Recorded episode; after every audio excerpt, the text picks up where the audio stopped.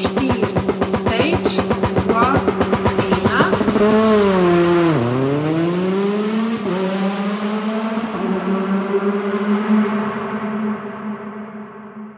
Ta hitri podcast, ki ljubi dirke. Z vami sem Uroš Modlic, v moji družbi pa lahko poslušate zanimive, znane in manj znane sogovornike, kateri skupna točka so dirke.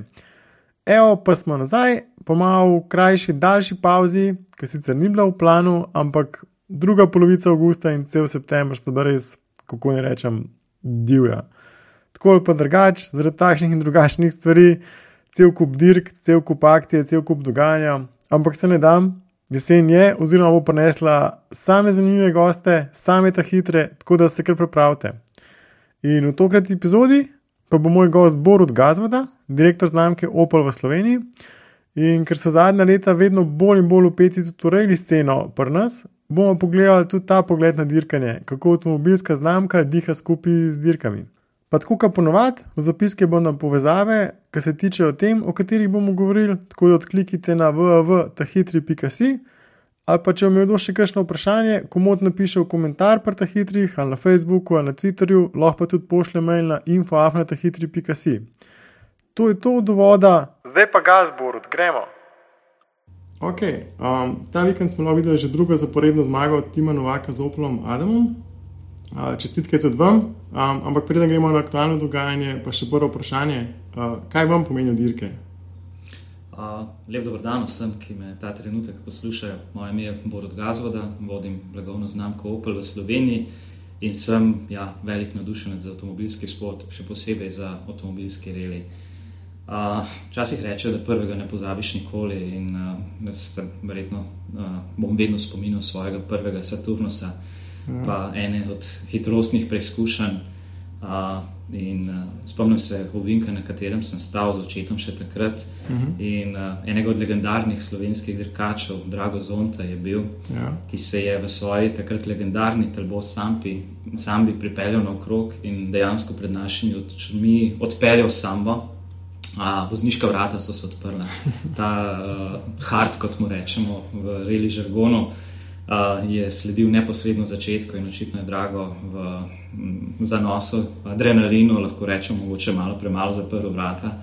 Uh, in uh, v tem ostrem desnem uvinku so se njegova vrata odprla, uh, drago je spustil volan, pograbil vrata, sam pa se je zavrtela, drago mu je pomahal in se odpeljal naprej. In uh, ja, od takrat naprej v bistvu sam zelo z veseljem spremljam uh, avtomobilski šport, še posebej reli doma, tudi v Tuniziji. Uh -huh. Imel mhm. sem priložnost, da sem tudi v okviru svojega profesionalnega dela lahko spoznal urele tudi na najvišjem nivoju, res za svetovno prvenstvo.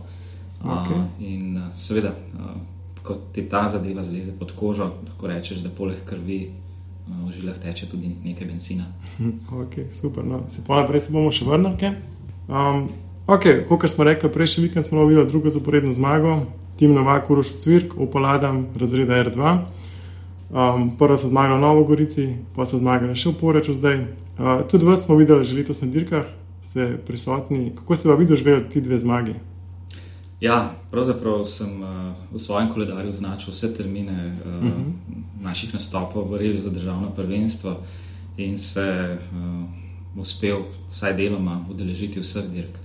Uh, zelo nas veseli, v bistvu, da se naš projekt razvija tako dobro, kot se razvija, ne samo v rezultatskem smislu, ampak seveda tudi kot celoten projekt predstavitve naše blagovne znamke, kako ekipa v celoti funkcionira. Mislim, da smo pod večino stvari, ki smo si jih kot cilj zastavili v letošnjem letu, lahko rekli, da se razvijajo morda celo boljše kot pričakovano. Seveda pa, ja to je tekma, to je dirka in uh, rezultati štejejo. In uh, kot smo v začetku sezone v predstavitvi uh mhm. -huh. povedali, v bistvu, sveda, imamo visoke ambicije, verjamemo v našo ekipo, uh, verjamemo v Tima, v Uroša, njegovega sovoznika. Uh, pripričani smo, da je Opel Adam R2 odlično tekmovalno orodje v svojem razredu, pa tudi sicer. In uh, tisto, kar nas posebej veseli, je, da pravzaprav um, tempo, hitrost in tudi rezultate skozi sezono stopnjujemo. Mhm. Začeli smo s tretjim mestom, osvojili dve drugi, ja, in uh, rekli vikend v Poreču, je sledila druga zaporedna zmaga. Cool. A pa pred sezono ste si že predstavljali, oziroma ste si lahko predstavljali, da boste na takem položaju, da boste dirko pred koncem uh, po točkovanju v diviziji 2 na prvem mestu? Uh, morda niti nismo razmišljali na ta način. Uh, tudi v Reliju velja ja. tisto legendarno pravilo, če želiš končati prvi, moraš najprej končati. In uh -huh. to mhm. pomeni končati vsako etapo, vsak reli in potem prvenstvo. Česar smo se zavedali, je, uh, da smo dobro pripravljeni, da imamo odlično spremljevalno ekipo, Miren Kacin z IKA Sportom, ki skrbi za tehnično podporo uh, Adamu, Timu, Urošu. Vse mhm. skupaj je seveda ena od avtomobilskih reli legend v Sloveniji, lahko rečemo, z veliko znanja, s profesionalno ekipo. Tako da smo vedeli, da po tej plati bomo stvari definitivno lahko izpeljali na najvišjem nivoju. Na drugi strani pa smo se zavedali, da bo to pravzaprav prva um, cela sezona za Tima in Uroša, da bo en velik del uh, relijev ali pa hitrostnih preizkušenj takih, da jih boste odpeljala prvič. Mm -hmm. uh, tudi v tem športu izkušnje nekaj štejejo in nekateri tekmovalci, morda, ki so posamezni relij ali pa posamezno hitrostno preizkušnjo. Že odpeljali večkrat, uh, Pozna se, pač. poznajo mm. tako to situacijo. Mogoče lahko rečemo, da so tukaj v mali prednosti. Uh, Uh, ja, na drugi strani pa seveda morda ravno ta neobremenjenost, da delaš stvari prvič, da nismo postavili nikomu nobenih ciljev, kaj bo zdaj, če kaj ne bo, ampak uh -huh. v mhm. bistvu, da smo rekli, gremo sproščeno iz uh, ja, hitrostne preizkušnje, hitrostno preizkušnjo, iz relija v reli, ja. poskušamo narediti stvari na vseh nivojih najboljše, kot jih zmoremo. Tako mm. nas je mogoče pripeljalo do tega, da ta trenutek sezona izgleda tako, kot izgleda. Tisto, kar nas pa veli, pravzaprav veseli v tej zgodbi, je pa to, da mogoče vstop uh, naše ekipe v slovensko državno prvenstvo uh, malo razgiba to sceno v tej diviziji 2, da imamo kar precej izenačenih tekmovalcev -huh. uh, in da je to, lahko rečemo, verjetno najbolj zanimiv tekmovalni razred v regiji največ številče, najmočnejša konkurenca. Tako. Pa tudi znamke, zdaj pač župali še nova znamka, ki je prišla v divizijo 2, tako da tako. že s tem se malo raznolikost da. Um, ok, pa se smil, pač tim, pač ok, zdaj se vrnil v slovensko prvenstvo, prevozu Ada Kopa Reli pokal v Nemčiji dve leti. Um, kako je pa sploh začelo to sodelovanje s timom, kako ste prišli skrb z njim? Uh, tim, seveda je mlajši voznik v Reli v Sloveniji, uh -huh. 24 let ima, ampak eh, po drugi strani pa sedel za volan Reli avtomobila pri svojih 18. Tako da uh, kar nekaj izkušenj v tem športu ima, izhaja iz družine, kjer je bil avtomobilski šport uh, eh, vse čas doma.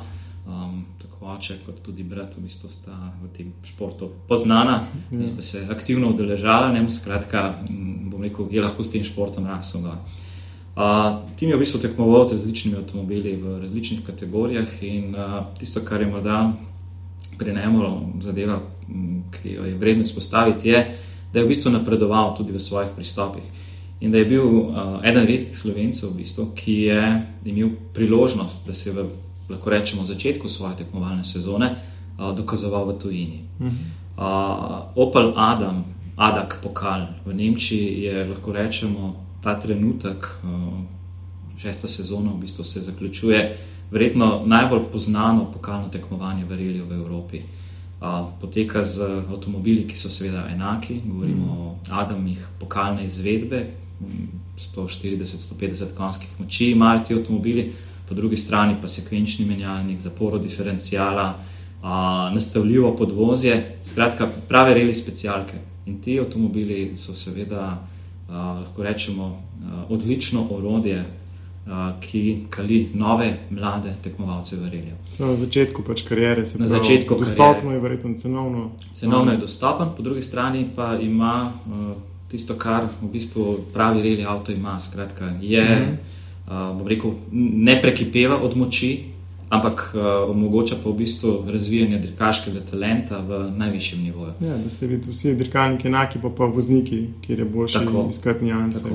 In uh, v prvi sezoni, ko je tim nastopil v tem uh, nemškem pokalu, se pravi, to je bilo v letu 16, to smo začeli opazovati na nek uh mhm. -huh. način uh, njegove uspehe in uh, se malo povezali v bistvu. Uh, in se potem odločili, da v njegovi drugi sezoni, se pravi v letu 2017, te nastope podpremo bolj aktivno. Okay. In da poskušamo na nek način tima uh, profilirati tudi kot enega od naših, recimo, temu brend ambasadorjev. Uh -huh. uh, znamka si seveda želi na nek način tudi skozi udejstvovanje v avtomobilskem športu uh, pokazati um, svoje lastnosti, kvaliteto svojih produktov. In uh, tukaj nam je bila povezava, naš mladi avto, naš mladi tekmovalec, v bistvu zelo dobra, zelo kvalitetna. Nadela se je kot uh, rekel, neka taka prilika, ki jo je bilo vredno preizkusiti in izkoristiti. Um, tukaj moramo povedati, da tim v nemškem ADC, Adam Pokal, ni samo sodeloval, ampak se je uvrščal s svojimi časi in ja. rezultati zelo, zelo visoko. Prvo sezono končal na petem, drugo sezono, sezono 2017, na odličnem četrtem mestu. Uh -huh. uh, in uh, si je s tem v bistvu priboril tudi nekaj, kar lahko rečemo, da je za slovenske tekmovalce v mednarodnem okolju dokaj redko priložnost, da se poteguje za tovarniški sedež v uh, Opel Adamo R2 uh, za nastope v Evropskem uh, junior reli ja. prvenstvu. Uh, tim tega sedeža sicer ni dobil, uh, lahko potrdim, da v bistvu sem v razgovoru z našo motošport ekipo uh, dobil izredno veliko komplimentov na njegov račun in uh, tim je bil od tega sedeža oddaljen zelo, zelo malo.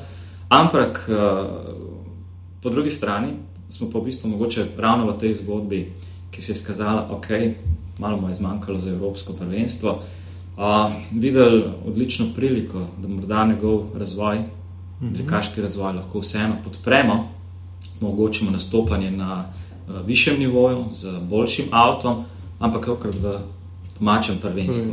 Kar je za nas, seveda, bila odlična prilika, za tima, seveda, tudi priložnost, da sedi v avto, ki je, lahko rečemo, stopni razvoja nivo više, oziroma bližje mhm. -huh. najboljšim. Uh, hkrati pa svoj talent dokaže v bistvu tudi na domačih cestah, pred domačo konkurenco, domačimi katero, gledalci. Domačimi gledalci, tako in uh, rekel.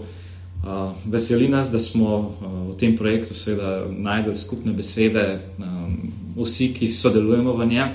In um, pravzaprav lahko začeli peljati uh, projekt uh, Powered by Opel Slovenija, kot ga pogosto imenujemo, um, okay. v letošnji sezoni doma. Um, povedali smo te pokalne Adame, dva sta tudi v Sloveniji, en je še v bistvu še pri nas, čeprav vem, se bo skupaj pri nas, postaje ne vem, kakšna možnost, verjetno pač ok, to manjši trg, pa vse skupaj, da bi kaj tajnega pri nas, ne vem, se naredil pač Opel Adam pokal, recimo kaj tajnega za mlade, pa je kakšna vem, opcija, možnost, no, da se nekaj razmišlja o tem mogoče?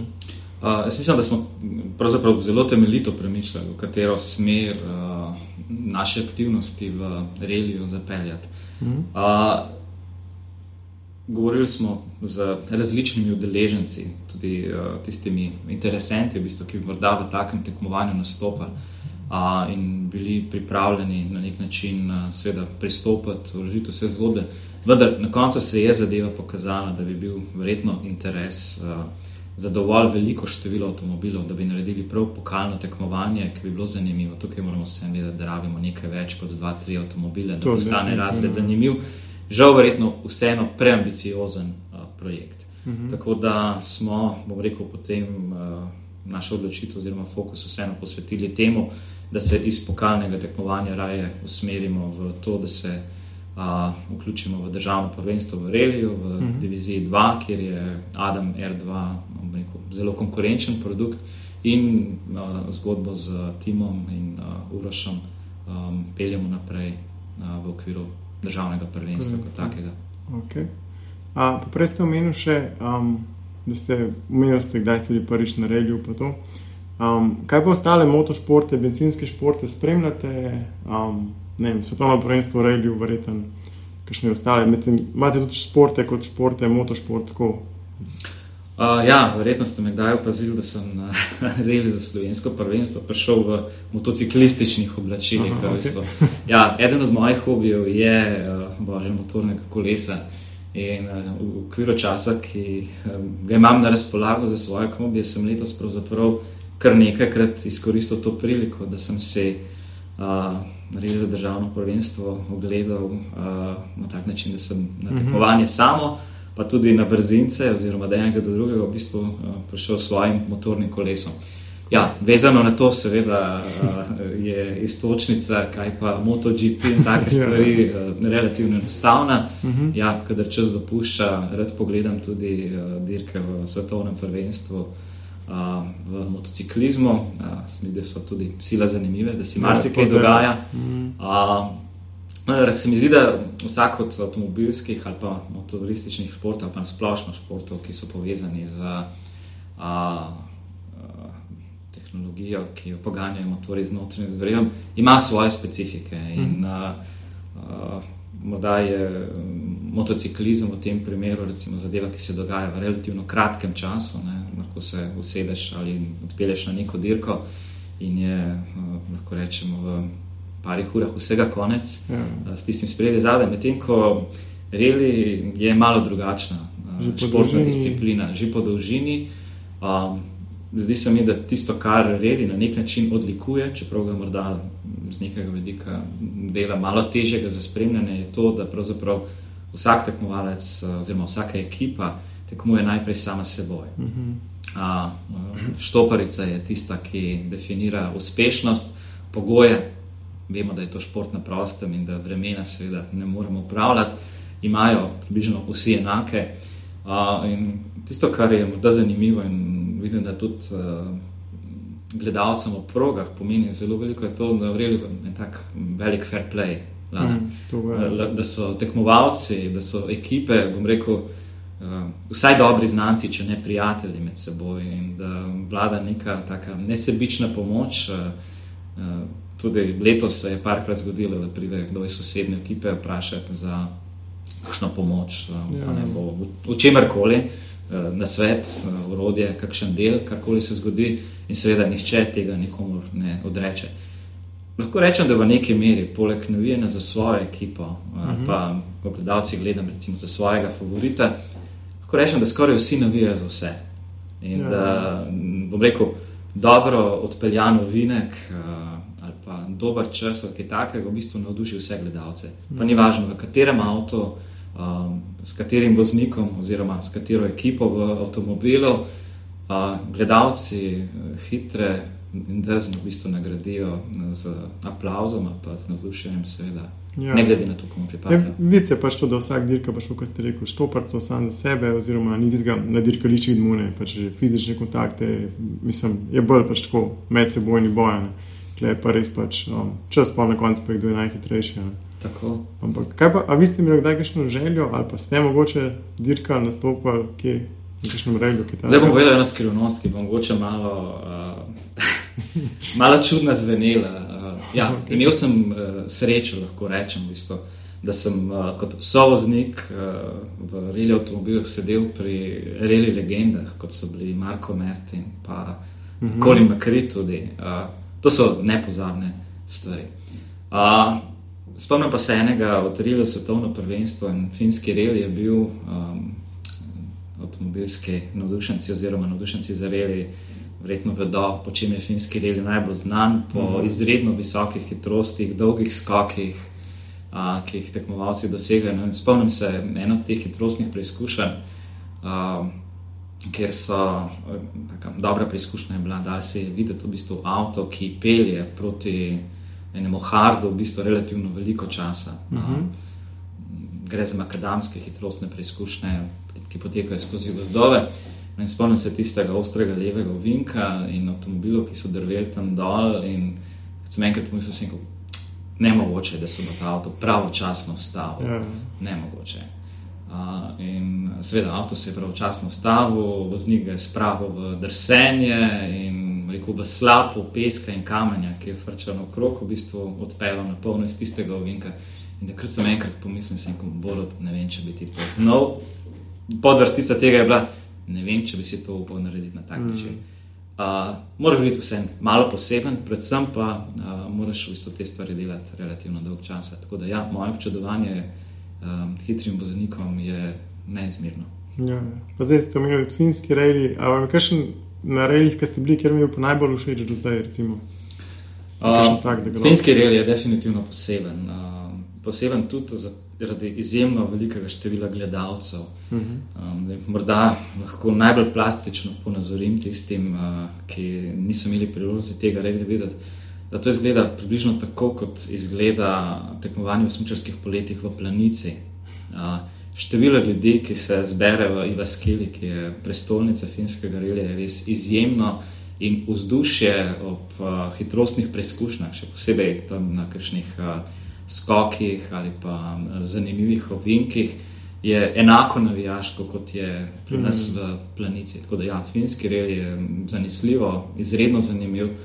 Um, videl sem relje Monte Carlo, resen Remo v bistvu. Uh, tam je mogoče izkušnja malo drugačna, ker se uh, kakšen dan pelješ po hitrostni preizkušnji, da prideš do naslednje hitrostne preizkušnje, naslednji dan pa po tej isti cesti teče uh, hitrostna preizkušnja sama. Mm. In uh, ko se ti tam po tistih ovinkih peleš proti preizkušnji in uh, gledaš tiste prepade na vzdolj, ne, uh, naslednji dan pa vidiš uh, avtomobile, ki mogoče 20-30 cm od roba ceste drsijo uh, skozi ovinek.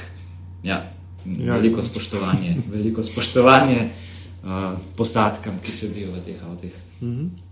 Okay, pa gremo še malo nazaj. Um, povezana so pletenost Opla, kot avtomobilske znamke od Dirke. Uh, a se tu pa tudi pozna pri sami vem, znamki, pri prodaji avtomobilov, pri prepoznavnosti znamke, ta upletenost v motošport? Uh, Oplova avtomobilsko-športna zgodovina je pravzaprav zelo dolga, Mm. 115 let šteje. Uh, mislim, da bo letos točno 115 let, kar je Oplov uh, model Rennwagen, kako zgovorno ime, mm -hmm. nemški izraz za tekmovalni avto, pravzaprav sodeloval v dirki London-Brighton. Uh, Ok. To je bil prvi nastop uh, avtomobila z uh, Oplovim imenom na enem od tekmovanj. In uh, Opel je v taki ali drugačni obliki v avtomobilski šport pravzaprav udeležen vso svojo zgodovino. Uh, na zadnje, mogoče je eden od viškov uh, uspešnosti pravzaprav bil uh, dosežen v letu 82, ko je, lahko rečemo, legendarni voznik, uh, verjamem, da ga bodo poslušalci, ki jim je reli blizu, uh, prepoznali, Walter Revel uh -huh. z uh, Opel Ascono 400, postal uh, svetovni prvak v rekel, v tekmovanju, ki je takrat uh, bilo organizirano na svetovnem nivoju. In to je bil pravzaprav zadnji avto s pogonom na en par koles, ki je osvojil reli za svetovno prvenstvo. Uh -huh. Uh, Opel se je potem, seveda, prej, pa tudi kasneje, jasno, udeleževal uh, svojih tekmovanj v različnih kategorijah. Uh, tisto, morda, kar je na nek način uh, vplivalo tudi na našo odločitev, oziroma zakaj je to zgodba, je, je pravzaprav povezano z Opel Adamom in uh, Oplovo odločitvijo, uh, da v letu 2013 v bistvu v Nemčiji uh, skupaj z Adakom pripravi pokalno tekmovanje in da se na nek način dejansko usmeri v uh, podporo ali pa v iskanje oziroma omogočanje razvoja mladim talentom v avtomobilskem športu, v reliju v tem konkretnem primeru. Z zanimivim avtom, ampak prav na nek način usmerjeno v te mlajše ekipe. In to je seveda povezano, bom rekel, s tem, da želimo blagovno znamko a, približati tudi mlajšim. A, in a, eden od, ko rečemo, znakov ali pa a, elementov prepoznavnosti blagovne znamke, ki jih želimo na nek način predpostaviti, je to, da je seveda poleg tega, da je nemška, da je dostopna, da je tudi uh, vznemirljiva na nek način. Mm. In ja, kaj je lahko bolj vznemirljivega, v bistvu, kot so uh, za ljudi, ki jim je to blizu, nastopi v um, avtomobilskem športu. Mm. Tako da, vezano na to in priložnosti, o katerih sem govoril, v povezavi z, z timom, z IKA sportom, v bistvu smo se odločili, da prepoznavnaš naše znamke med mlajšimi, med tistimi, ki jim je avtomobilski šport blizu, tudi v Sloveniji, uh, začnemo dvigovati skozi našo odločitvijo v ta šport. Cool. Pa tudi v predstavitvi ste predstavili tudi poseben pač, civilen stiskal avto, ga lahko vsak kup, se pravi Adama Motorsport Edition, um, ki lahko dobi zraven pač, uh, nalepke, motošport, paket kapca, majca, pa plus še revi dinamično vožnjo. ne? Tako je. Um, je bilo kakšno odziv, kakšno zanimanje? Je, kaj, O, kar nekaj avtomobilov smo že podali iz tega naslova. Okay. A, pravzaprav je odločitev, da poskušamo narediti a, en tak a, produkt, a, temeljijo na res dobri izkušnji a, iz preteklega leta. A, lansko leto smo v okviru Ljubljanskega avtomobilskega salona pripravili nagradno tekmovanje in uh, izžrebencem v okviru tega mhm. tekmovanja omogočili, da se uh, vključijo oziroma so deležni um, treninga dinamične vožnje na dirkališču Gaj uh, pri crkvah na Dolenskem. Uh, in uh, odziv teh udeležencev je bil izredno, izredno pozitiven. Uh, Imeli so priliko v bistvu spoznati najprej osnove dinamične vožnje. Lahko rečemo, da je to morda dirkaška mala šola na nek način. S, s civilnimi avtomobili, s, civil, s civilnimi ja. opaladami, tako uh mhm. -huh. vsi so imeli enak avto. Tam je bil podarek, da bom rekel, lahko rečem na teh eh, dirkaških osnovah, to se pravi na pravilni liniji, na sedenju, uh -huh. Na tajmingu, um, kdaj zavirati, kako pospešati. Take osnovne, osnovne stvari. Uh, Za posladek vsemu skupaj pa so lahko najprej kot sovozniki, potem pa tudi kot vozniki, in njihov sovoznik je bil Tim Novak v tem primeru, uh mhm. -huh. sedli v pokalnega Adama, pravzaprav v avto, s katerim je Tim eh, zmagoval tudi na hitrostnih preizkušnjah v uh mhm, -huh. nemškem ja. Adak pokalu. In uh, ja, navdušenje je bilo izjemno, in uh, mogoče ravno ta uh, pogled z zadnje strani, kako izgleda vse skupaj, kako izgleda tekmovalni šport na tak način. Uh -huh. uh, in navdušenje tistih, ki so bili tega, tega deležni.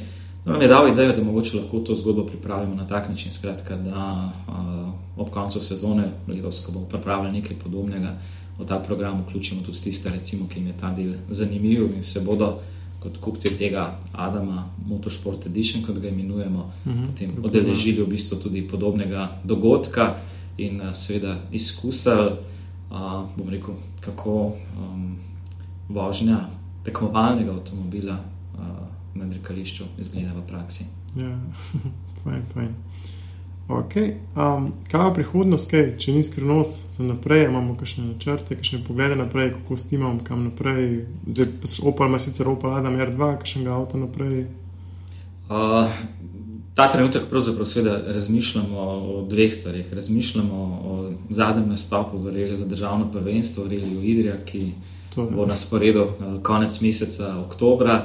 Uh, ta, rekel, ta rel je seveda pač pomemben iz tega naslova, ker smo ta trenutek uh, ja, eden od resnih uh, kandidatov za uh, mhm. -huh. vrstitev uh, na sam vrh v tem razredu, ampak kot rečeno, uh, reli, ja. reli je reli. Tako, če želiš biti prvi, moraš najprej pripeljati do cilja. Tako da to je pomemben del. Uh, malo gledamo pa tudi naprej. In, uh, tako kot razvijamo to zgodbo, uh, pravzaprav, ko rečemo, da je že nekaj let, v bistvu uh -huh. želimo nadaljevati tudi naprej. Uh, projekti, ki se jih lotevamo pri nas, uh, niso kratkoročne narave. Tako da zanesljivo se bomo ob koncu sezone usedeli vsi skupaj in poskušali začrtati neke smernice, da rekel, naše udestovanje v avtomobilskem športu v Sloveniji nadaljujemo. Ne na zadnje opažamo, v bistvu, da je pristop v avtomobilski šport uh, način, kako smo se tega lotili, uh, um, rekel, tudi skozi uh, odprtost naše uh, servisne cone, če temu tako rečem, kjer smo uh, veseli vseh obiskovalcev, poskušamo ta šport odpreti uh -huh. uh, tudi javnosti, tudi publiki, na nek način omogočiti vsem. Uh, da dobijo malo pogled v ozadje tega športa. Se nam zdi, da je to pomembno za prepoznavanje znamke, za a, morda tisti prvi korak, ki med ljudmi, ki se odločijo v različnih znamkah, a, pretehta nam uprit. Sprav, ta del se nam zdi pomemben in opažamo, da še nekatere znamke, lahko rečem, sledijo našo pot in poskušajo v tej smeri, v smislu promocije avtomobilskega športa, in skozi avtomobilski šport svojih blagovnih znamk, da poskušajo slediti tudi naše korake. Tako da zdi se nam, da je bila ta pot prava. Uh, lahko rečem, da so tudi mediji na nek način prepoznali naše aktivnosti, uh, lahko rečem našo odprtost uh, v, v smislu tega, da vrata avtomobilskega športa, ozadje avtomobilskega športa. Verjeli je včasih dogajanje v servisni coni podobno zanimivo kot na sami hitrostni preizkušnji. Mm. In uh, ja, verjetno ni redka prilika, da aplaus potem, ko kakšen avto, ki sicer pride v servisno cono v malo slabšem stanju, pa jo pravočasno zapusti, da aplaus zaslužijo tudi mehaniki. Um, skratka, da tudi to zgodbo na nek način uh, odpremo ljudem. Tako Da, ekipni šport. Pač. ekipni šport. Od ja. voznika, ekipe do vas kot znamke, pač vse skupaj Ja, povezano. ja, drži. Cool. Super. Um, to je bilo več ali manj to.